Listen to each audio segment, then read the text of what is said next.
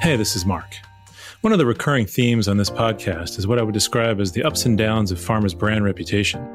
Remember how the pandemic proved to be a boon to the corporate reputations of drug makers? Well, the COVID halo, if you could call it that, didn't last long.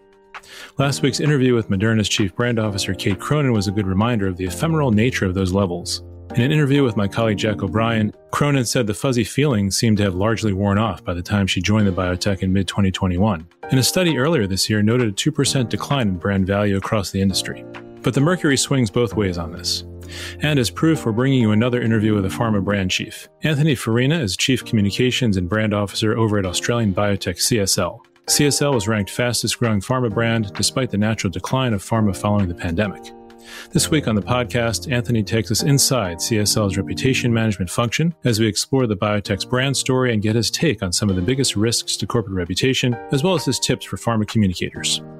And Lecia's here with a health policy update. Hey, Lecia. Hey, Marc. Today I'll discuss a new piece of legislation introduced in the Senate Help Committee last week that would invest in primary health care, even as the government heads towards a shutdown. And Jack, what's on tap for this week's trend segment? This week, we're discussing the latest update on Bruce Willis's dementia, the dangers of TikTok's mouth taping trend, and a poker player who lied about having terminal cancer to raise money to compete at the World Series of Poker.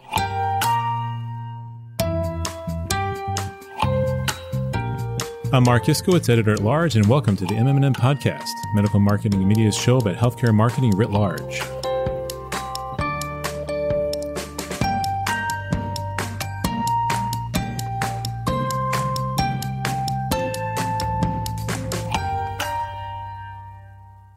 Hey, this is Marc Iskowitz, editor at large for MMM, and I'm very pleased to be joined here by Anthony Farina, who's Chief Communications and Brand Officer for CSL Behring.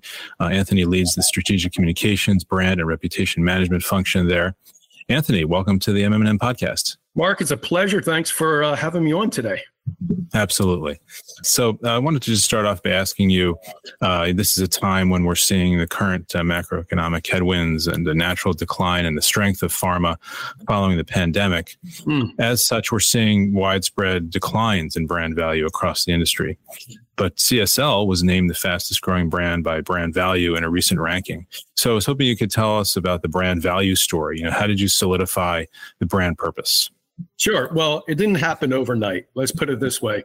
Uh, we started this back in uh, 2014 when there was no global uh, communications brand function for CSL, despite it being one of the largest uh, biotechs uh, in the world. And so we had this opportunity to build it from the ground up. And these opportunities only come around a handful of times. And so we wanted to be a, a couple things. One, we wanted to be authentic really be true to our ourselves and our patients. We didn't want to be something that you know we just weren't. Uh, secondly, we wanted to be focused, and so CSL has uh, three business units. One is CSL Behring, focused around rare and serious diseases. CSL Seqirus is uh, one of the largest uh, providers of flu vaccines in the world, with a differentiated uh, product portfolio that really uh, where innovation is rewarded. And now we have CSL Vifor amongst the leaders in nephrology and, and iron as, as well. And so we really want to be focused on those three areas uh, as, as well. And so we built this thing from the ground up. We wanted to be a publishing powerhouse, especially with the number of journalists or the dwindling number of journalists around the world over the last 10 years. And so we really focus more on the owns, some paid, but earn was probably more of, of a sort of secondary uh, for us. And then we wanted to be digitally centric. And, you know, I think a lot of large biopharma companies have struggled in the past of trying to how do you work in your digital capabilities when they've been operating the traditional way. And so we really had the benefit of starting something from the ground up and really look at it in a, what I would say, a different way than maybe traditional communication and marketing uh, groups have have sort of been organized over the years. And you know, look, no one's declaring victory, but you know, it's the work has paid off over the years. Very steady uh, drumbeat, growth, growth, growth. And it's very much aligned with our approach at CSL, where we really try to drive sustainable growth We're not in it for the the short term. Here's the company that's been around for well over hundred years, uh, and we're always about that sustainability, that sustainable growth going forward. And I think the way we have developed our brand over that time really represents that. And and we were just delighted uh, to be recognized with the fastest growing brands in biopharma in the last 12 months. And there's a lot of reasons for that. And I'm certain, I'm sure we'll get into that in a little bit, Marc. But the other thing is we also have seen that brand growth of 80% since 2020 as well. And so again, it's not a a quick hit, a snapshot or so. And so, you know, we're we're really the trajectory is going off very, very nicely. Yeah, I mean, you were recognized uh, for the immunoglobulin portfolio, uh, the nearly twelve billion dollar acquisition of Vifor Pharma, as you as you mentioned, um, and the launch of Hemgenix, the hemophilia B gene therapy. So some really good um, talking points there. And you mentioned a number of things that you focused on: the authenticity, you know, those three business units, and kind of like uniting them, uh, earned versus paid, being digitally centric. What would you said you say that you spent the most time doing uh, in terms of that, you know, refining and honing of the brand focus? Sure, is it's really is to get everyone focused on the brands. And so when you have a team, global team people are you know trying to provide support to the business trying to support um, you know other initiatives. It's really important to continue to drive the brand for the company. And sometimes you feel like you're don quixote you know fighting windmills especially since we're still an embryonic um, brand if we really think about it. When we introduced our first brand positioning uh, eight years ago or so and so pretty much still a lot of work, but it's again driving it and reminding the team, reminding our 32,000 employees around the importance of the brand as, as, as well. So we've made a lot of progress, but we still have a, a long ways to go for sure. And I'm really, really delighted now that we did our rebrands about a year ago or, or so. I really do believe the best is yet to come, uh, especially coming together as one uh, one CSL brand that we're really trying to drive. And and the, the business units are just performing so well. And that's always helpful for our brands. You know, mm-hmm. we sometimes get caught up into, you know, the, you know, sort of the conceptual kind of things. But when a company is performing, so does the brands. And, you know, it's really, really, uh, we're very fortunate to, to work and support a company that's really delivering on his promise really of of performance makes everything else really fall into place very nicely.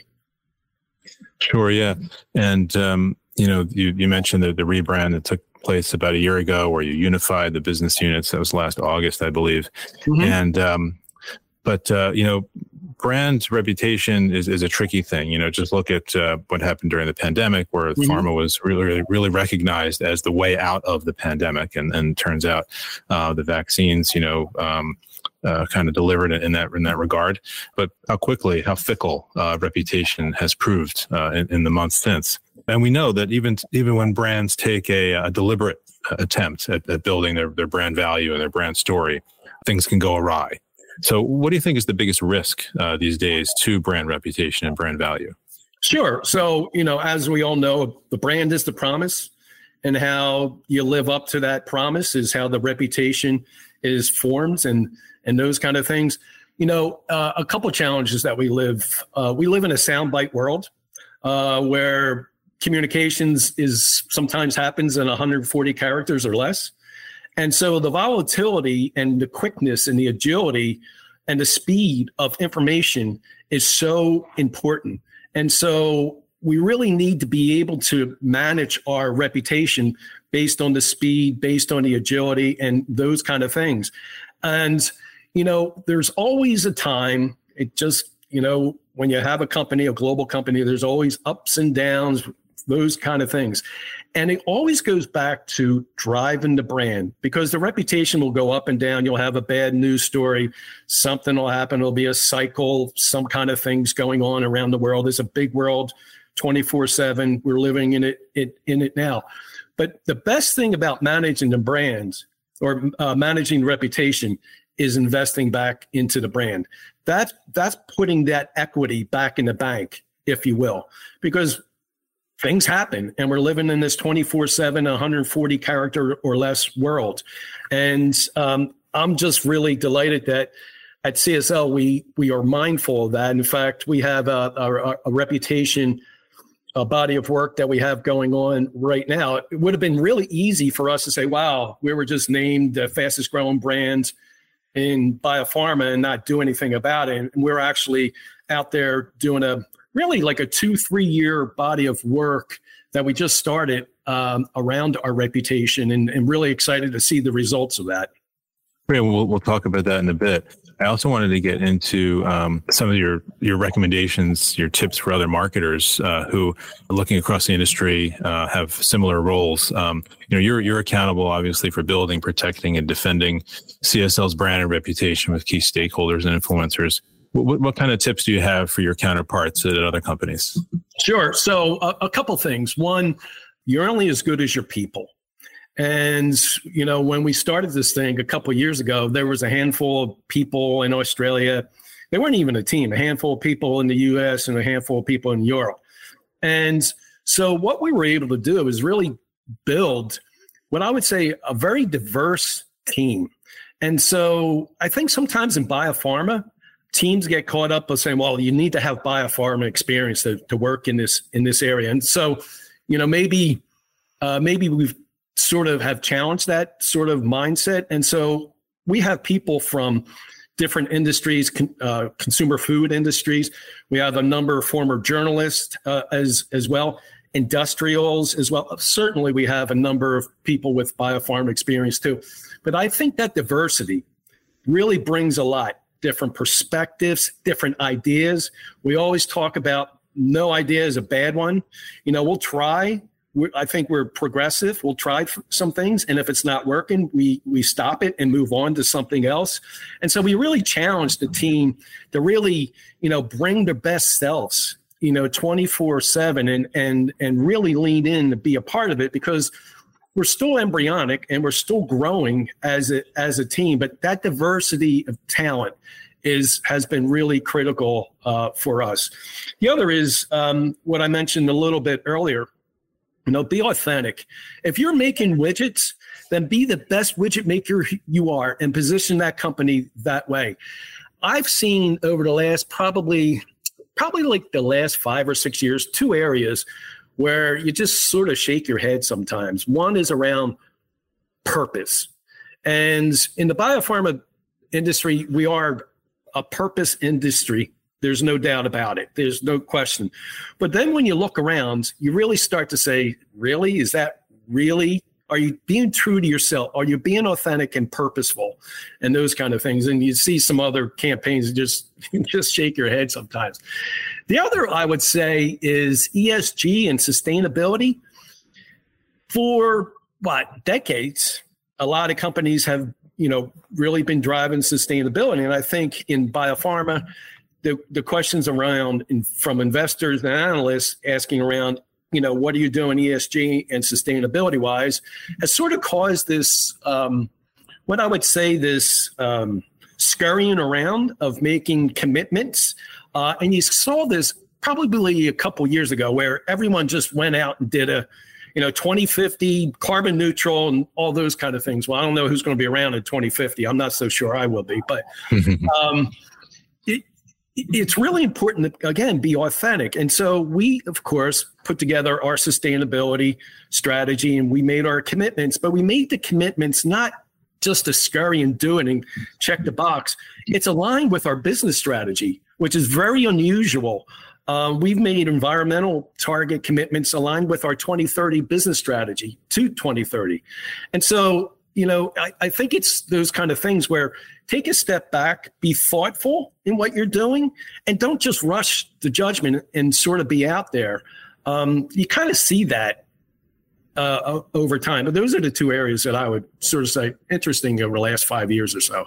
Sure, and, and the diversity of talent, um, you know, is, is, a great one. Uh, obviously, you are responsible for about seventy uh, staffers around the world, and, and you created CSL's first global communications and brand function. So, um, you know, uh, interesting to hear you talk about the importance of a diverse team um, and being very deliberate um, and staying true to the brand uh, authenticity uh, with with the ESG um, goals there as well. Um, CSL uh, has its roots uh, in Australia, right? Mm-hmm. It's an Australian pharma company. We're founded on plasma derived therapies. You built up the biotech platform, and Hemgenix was your first gene therapy approval last year, as we as we mentioned it's a sign of strength in your R&D. Uh, the pricing conversation being a delicate one, though, can you talk about you know how you put together your kind of top line messaging strategy around Hemgenix pricing? Because at three and a half million dollars, it was was the uh, and I think remains the the most expensive drug in the world. Yeah, sure. So first and foremost, you know this is just great news for patients with hemophilia B. Transformational, innovative and and we're a leader in this space in bleeding disorders immune deficiencies and those kind of things. So we were absolutely delighted to serve patients uh, with this really transformational uh, therapy. And you know who would have thought little csl little csl would bring uh, a therapy like this to to the world? And so I know the, the listeners here really understand that gene therapy represents really a relatively new way to treat patients with genetic diseases.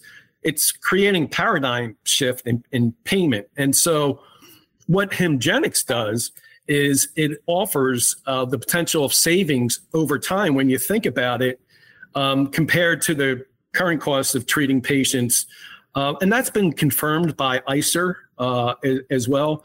And so the payer community has responded very positively uh, to the value proposition offered by Hemgenix. Um, and we've seen that reflected in the policies that have been uh, written. Um, for example, a large majority of payers uh, uh covering uh, a large majority of the U.S. population have established um, medical policies covering Hemgenix.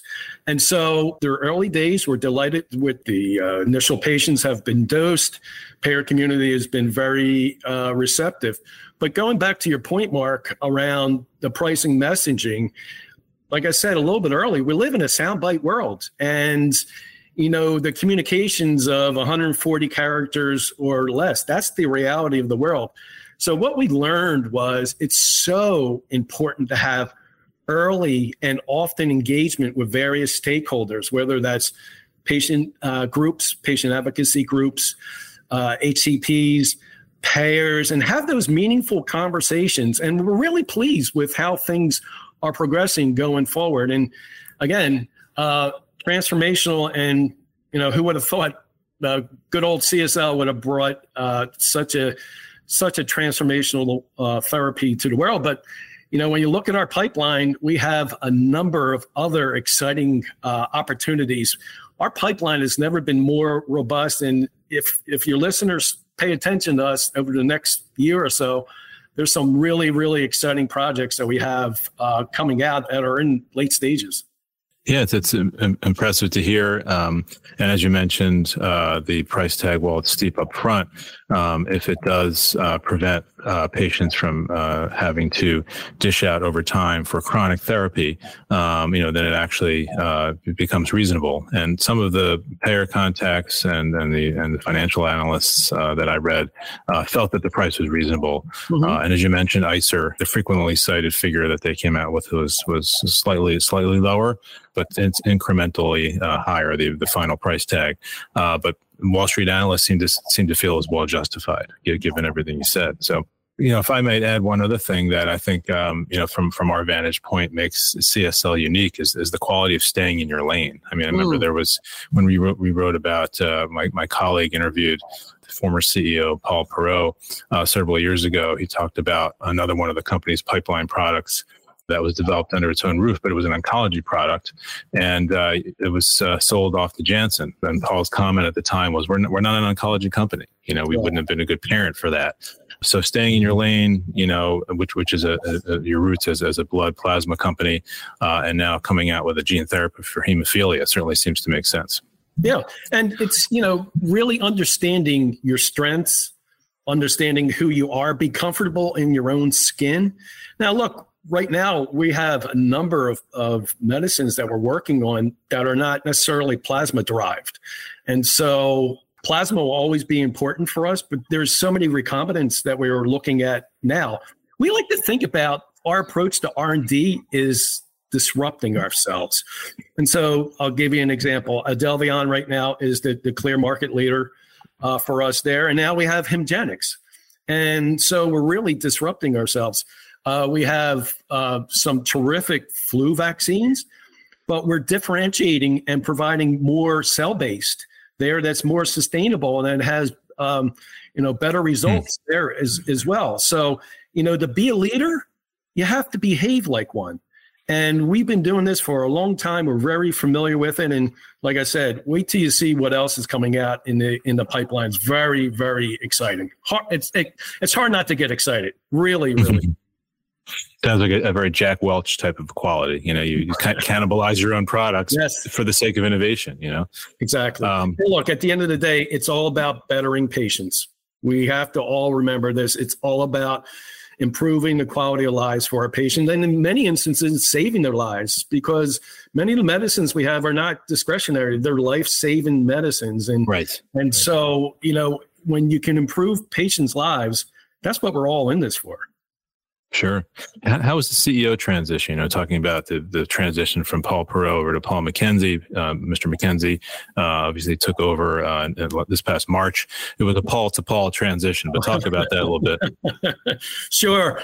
You know, look, you know, you do these these things after a while. You go through a number of CEO transitions, and you know, I've been involved with some that really didn't transition very well. Uh, I can tell you this one, I've been in this business for 35 years.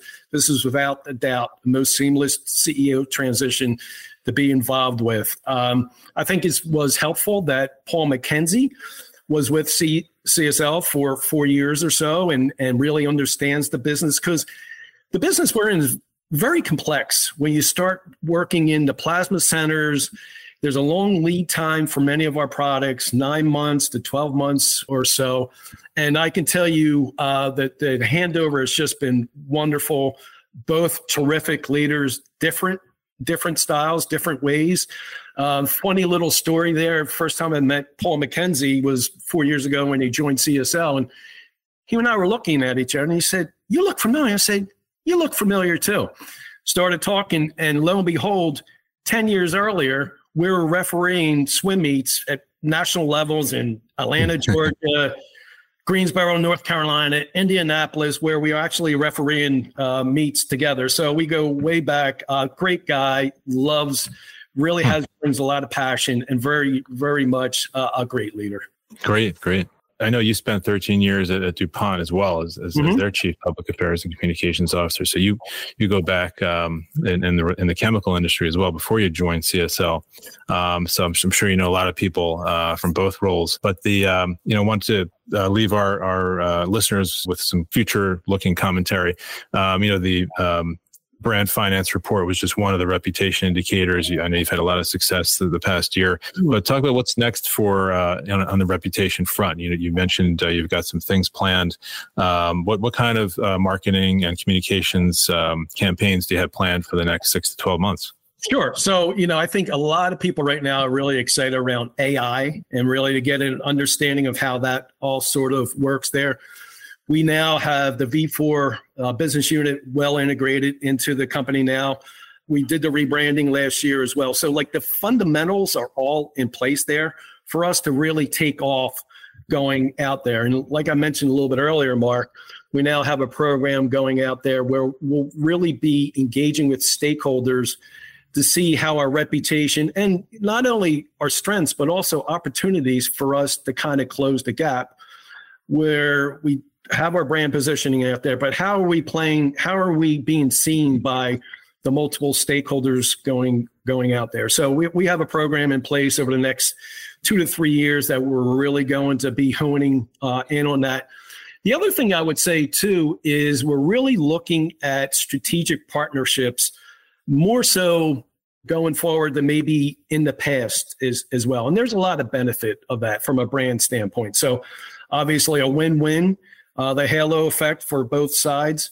Um, and so we need to be really thoughtful in who we partner with and, and those kind of things. But I think you'll see more initiatives like that versus just CSL, you know, carrying all the water itself. And, and that also carries over into our R&D. We'll do more partnerships that way and, and those kind of things. But I think you also, you'll also see that over on the brand. So, you know, we're always talking, we're always listening. Um, and so stay tuned more for uh, maybe some upcoming partnerships. Are you talking, talking about um, business development area, kind of like M&A type of partnerships or sort of more on the brand side? More, well, actually both. Actually mm-hmm. both. So, so you know, we spend well over a billion in R and D, uh, U.S. Uh, every year, and you really want to use those dollars wisely. And so we're growing at an incredible rate, but and the world is moving so quickly. And so sometimes it makes sense to partner with others to be able to bring the uh, the medicine to market in a more accelerated way. Uh, and then on the brand side, you know, I, I've been receiving a lot of calls, a lot of interest over the last uh, year or so as we've done the rebranding and people are finally noticing CSL. Uh, and so we're really starting to talk with folks more so than maybe in the past. And you know, a lot of people say, well, you know, you've been around for 100 years. How come I haven't heard about you? And it's really twofold. One is um, we trade on the Australian Stock Exchange, right? So that's halfway around the world. and uh, we we are we are the the largest uh, biotech company uh, in Australia. We are the largest healthcare company in Australia. Number three, I think, overall uh, in Australia.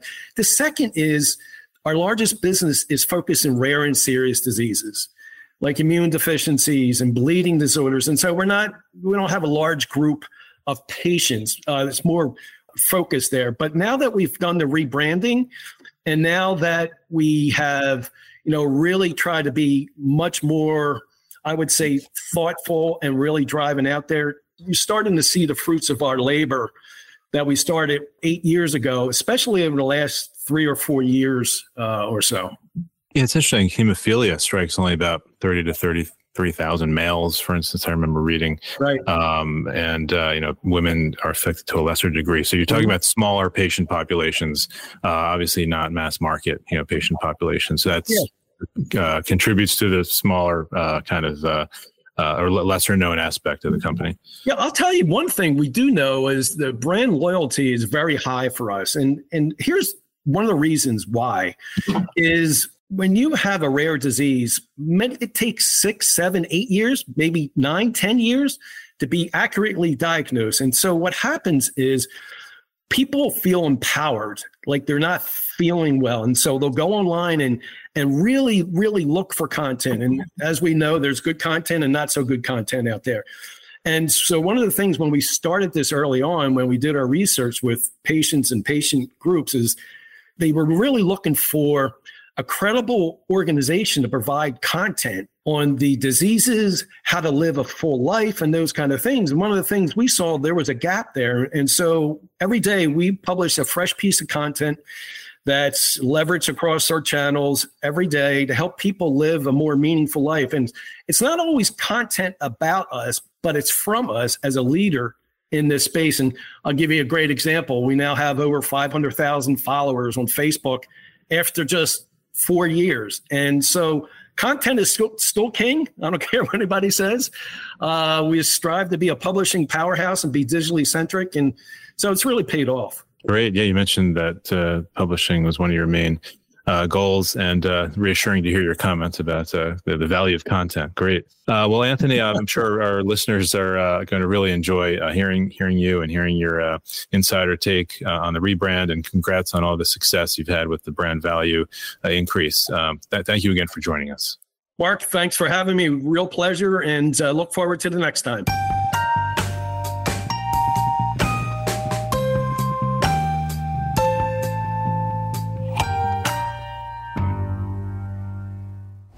Health Policy Update with Lecia Bushak. The U.S. government is headed towards a shutdown within days, leaving various public health programs up in the air when it comes to funding. Congress isn't on the path of finding a solution anytime soon, as Democrats in the Senate are planning to vote on a bipartisan stopgap funding bill, while Republicans in the House push four bills with conservative goals forward with no consensus to avoid the shutdown. Still, the Senate Health, Education, Labor, and Pensions, or HELP Committee, last week passed a bipartisan bill that tries to address at least one of those health funding cliffs the Federal Fund for Community Health Centers. Led by Senators Bernie Sanders and Roger Marshall, the bill would reauthorize the Community Health Center Fund and invest $26 billion into primary health care and the workforce shortage. In particular, it would provide $5.8 billion to community health centers and $3 billion for them to expand dental and mental health care services. In a statement, Sanders referred to the quote, broken healthcare system in the U.S., and that the bill was a lot more modest than what he had hoped for.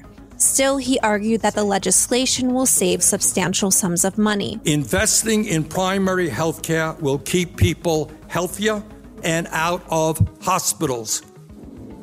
Investing in community health centers will keep people out of emergency rooms, which cost 10 times more than going into a community health center. But the bill has drawn opposition from Republican Senator Bill Cassidy, who raised concerns about how the legislation would be paid for.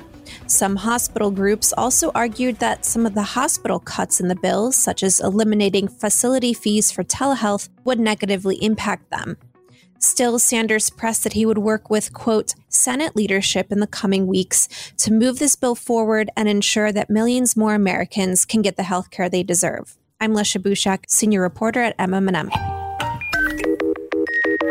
Trending. And this is the part of the broadcast when we welcome Jack O'Brien back to tell us what's trending in healthcare. Hey, Jack. Hey, Marc. We're going to start this episode with Emma Heming Willis in her interview on the Today Show Monday morning, where she said it's, quote, hard to know if her husband, Bruce Willis, is aware of his dementia. Emma spoke to host Hoda Kotb about her journey as a caregiver for Bruce since he was diagnosed with frontotemporal dementia, also known as FTD, which the family made public earlier this year. You know, what I'm learning is that dementia is hard. It's hard on the person diagnosed, it's also hard on the family.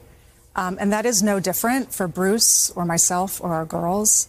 And when they say that this is a family disease, it really is. That clip was courtesy of Today on NBC. She added that it is unclear if her husband is aware of his condition, saying, quote, It's hard to know. As listeners may recall, Willis was diagnosed with aphasia in the spring of 2022 before his condition progressed to FTD, the most common form of dementia for people under the age of 60, which affects between 50 to 60,000 people in the U.S. each year. It often takes an average of just over three and a half years to obtain an FTD diagnosis following the first symptoms.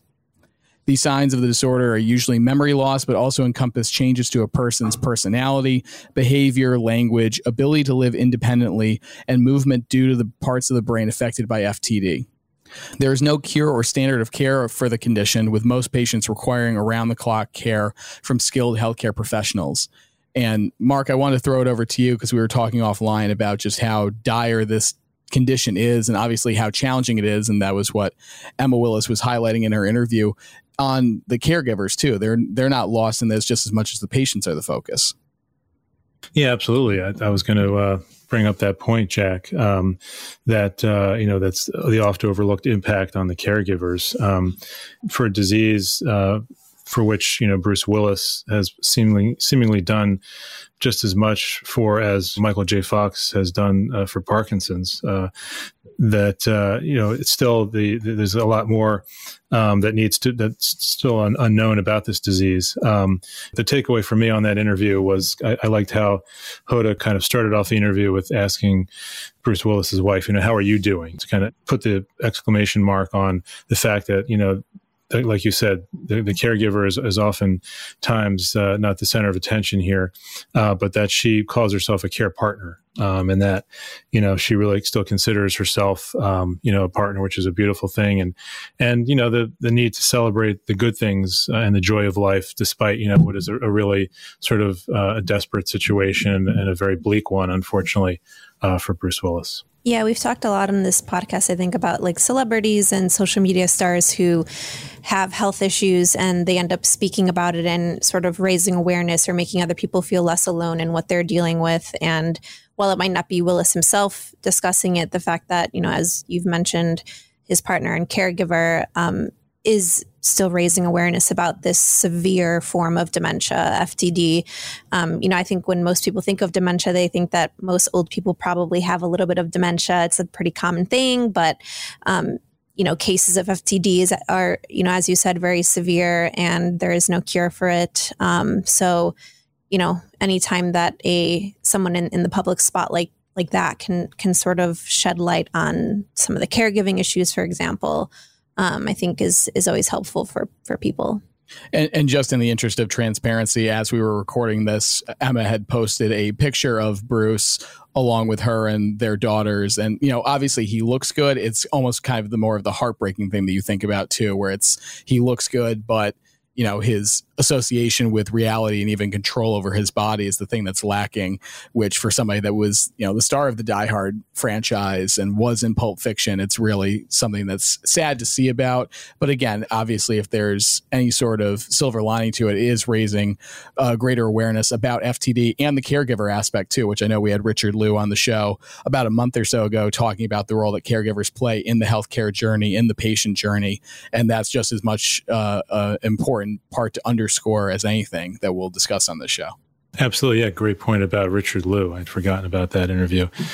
Everybody uh, for a, a, really great documentary on uh, what it means to be a caregiver. That's a great one. And listen to that interview uh, that Jack did uh, earlier this year. So, this second story comes to us from the world of TikTok, as Lecia has found another troubling trend. Nearly every one of us has lost sleep to snoring, and people have gone to great lengths to be able to mitigate snoring, get a restful night's sleep. However, a recent trend on TikTok has taken aim at snoring through a sketchy mechanism, taping your mouth shut to encourage nose breathing. An initial search for mouth taping on TikTok generates scores of videos with thousands and even sometimes millions of views. They showcase people asleep with their mouths taped using anything from painter's tape to scotch tape to a special brand known as hostage tape. Users claim anecdotally that mouth taping results in a lack of morning breath and morning dryness, leaving people energized after waking up. However, cutting through the mouth taping noise on the platform are a few voices of reason who have emerged to question the practice. Several physician influencers have made reaction videos to the practice outlining the reasons why people should not try the trend despite claims that it can improve one's health. TikToker Dr. Rizwan starts out one video by acknowledging the fact that nose breathing can, in fact, lead to improved oxygen intake. However, he notes that mouth taping is not the way to get there. Lecia, I want to bring you into this because you went through and saw a number of people trying a number of different ways to go about mouth taping, and all of them gave me that just immediate reaction of no don't do this. Mm-hmm.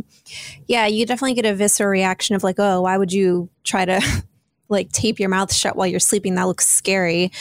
Um, but people on tiktok have gotten kind of obsessed with it and they're they're all kind of obsessed with this idea that mouth breathing is bad for you. Um, which you know when I read about this on the Cleveland Clinic uh, website, there there's some benefits to breathing through your nose rather than mouth breathing, um, because your nose can better filter out allergens, pollution, things like that. Um, you know, your lungs and throat function better with moist air that's brought in through the nose, things like that. So there is some, you know medical benefits, uh, according to some official uh, accounts, that nose breathing is better for you than mouth breathing. But the fact that people are taping their mouths shut doesn't have any clinical evidence of addressing you know some of the issues that might come with mouth breathing um, you know most of the experts who have commented on this have said that there's literally nothing that taping your mouth shut is going to do that's going to be medically beneficial for you. If anything, there are some risks involved if a person has an underlying health condition or they have an underlying breathing problem that they're not aware of or that they're not diagnosed with yet. Um, taping your mouth shut kind of sh- it shuts off your backup air supply, your backup oxygen supply if something goes wrong with your nose breathing, for example. Um, so a lot of experts are kind of warning, don't do this, but still it's this obsession on TikTok where literally millions of people are watching these videos. And it's crazy. Like there, one of the videos with like 3 million views, the guy was like, you know, I was kind of worried and kind of scared at first that I'd like suffocate during the night, but I woke up today and I felt great. There's no problem with it. And he was saying this totally unironically. And, um, yeah, it's wild. the amount of times that I've gone to bed at night and then woken up with like a stuffy nose and the idea that you have taped off to your point your backup oxygen supply would terrify I would be terrified of suffocating myself yes knowing my luck. And another yeah. thing too that Lecia mm-hmm. highlighted in the story that I thought was interesting was it's not only for sleeping. There was one person I saw in the video that ran 8 miles right. people their- are doing it during the day now and claiming that it's better for you when you exercise to breathe through your nose. And yeah there was a girl who ran like 8 miles with her mouth taped shut um, even though there's no evidence that this is good for you in any way. I mean, it's beyond parody. Marc, please hop in here with with some element of sanity. well, one thing I can sort of anecdotally say is that uh, um, you know breathing through one's nose uh, does not necessarily uh, completely cure snoring uh, because as a I consider someone who considers himself a lifelong nose breather. I have been told that I snore a little bit. So, um, sorry to burst the bubble of anybody that you know is under the impression that uh, it does. But um, uh, I, I, like the, you know, thank goodness for patient advocacy organizations because just like with the story you brought up earlier with Bruce Willis, where they had the president of the AFTD there to kind of dispel some myths and, and, and illuminate, you know, the disease for those who are not in the know. Here you have, you know, Lecia quotes the American Academy of Sleep Medicine um, saying that, uh, you know, kind of reminding people that uh, it's essential to approach sleep with evidence based strategies that, that work. Um, and there could really be a dangerous downside, as you, as you both pointed out uh, that this could really impair breathing instead of improving it. So, um, better to uh, you know seek out uh, some really proven strategies here before trying something that could actually have a big downside. Mm-hmm. Also, what about pulling the tape off in the morning? Oh yeah, no, there were videos of people like it's. I mean, some of these tapes were like real deal, and I'd never heard this hostage tape before, mm-hmm. but that was like the big thing that people yeah. have used because it keeps it shut, but then you can peel it off. Mm-hmm. I don't know. You know that people are out there experimenting with duct tape or something like that, doing whatever to their face. Hopefully, it doesn't pull the skin off with it, right? Yeah. That's the main concern. And for our final story, to borrow a line from Charlemagne the God on the Breakfast Club, I think we have our donkey of the day or villain of the week, however you want to put it. An amateur poker player lied about having terminal colon cancer in order to raise funds to get into the World Series of Poker main event and apologized for lying, saying, quote, what I did was wrong. Rob Mercer, a 37 year old from California, originated the lie in June and reportedly raised between $30,000 to $50,000, including the $10,000 he needed to buy into the World Series of Poker main event in July in Las Vegas. One donation he received was from another chronically ill poker player who staked into the tournament through private donations. He gave $2,500 to Mercer's cause. The Las Vegas Review Journal reported that several other poker players became suspicious of Mercer when he provided vague responses to questions about terminal illnesses, when he provided vague responses to questions about his terminal illness, and didn't provide proof of diagnosis. He eventually admitted to the outlet it was all a fib. Quote, I did lie about having colon cancer. I don't have colon cancer. I used that to cover my situation. What I did was wrong. I shouldn't have told people I have colon cancer. I did that as a spur of the moment thing when someone asked me what kind of cancer I had. Now, Marc, I know that in our line of work, we cover a lot of awareness campaigns, a lot of them that coincide with cancer. There's, you know, a lot of questions and issues that people have with the GoFundMe nature of the healthcare system in America.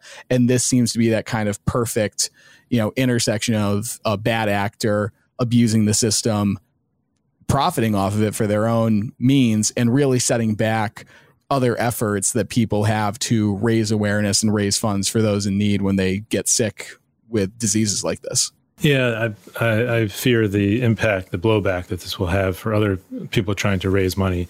That's a really good point, Jack. Um, but um, you know, I was also impressed with the uh, honor among the poker community. You know, they they really look out for their own. Um, but uh, yeah, this mm-hmm. could for sure. You know, anytime you have a bad actor like that, um, they, they, do more harm than good uh, in terms of you know making other people nervous before uh, you know supporting others who could truly be in need. Uh, but that's not necessarily a bad thing to you know use these as uh, le- learning moments in terms of uh, you know these GoFundMe appeals, uh, and to try to try to do a little background research, you know, before uh, you know clicking that uh, support button. Yeah, I asked you this before, but my, but my question is, uh, you know, did, did he have to pay the money back that he received, or was he able to just keep it? Yeah, what we've seen from what he told the Las Vegas Review Journal is that he does believe that he has cancer, which again, this guy I think has already kind of lost the credibility argument of the whole discussion, but he says that he does have breast cancer. Again, take that with a grain of salt. And so he has no intention of returning the money that he ob- obtained through GoFundMe, which I think raises a whole nother aspect of the conversation where it's like, okay, you're sitting on five figures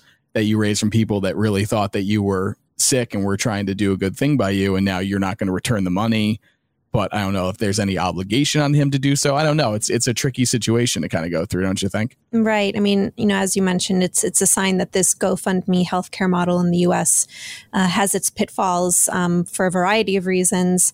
And hopefully, this you know this event with this guy won't negatively impact patients who actually do need uh, to set up GoFundMe accounts in the future yeah, I think it's an issue that spans not only through healthcare but through charity and other aspects too. Is that you are relying on the the good nature of people, and if people abuse that, obviously they're going to be more tentative to you know reach for their their pocketbook and lend something or support a cause that they believe in.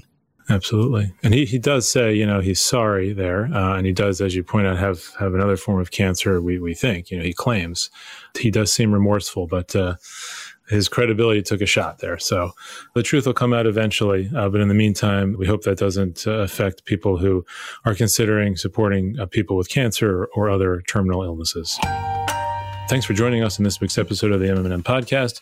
Be sure to listen to next week's episode when I'll be joined by a special guest from our upcoming MMM Awards.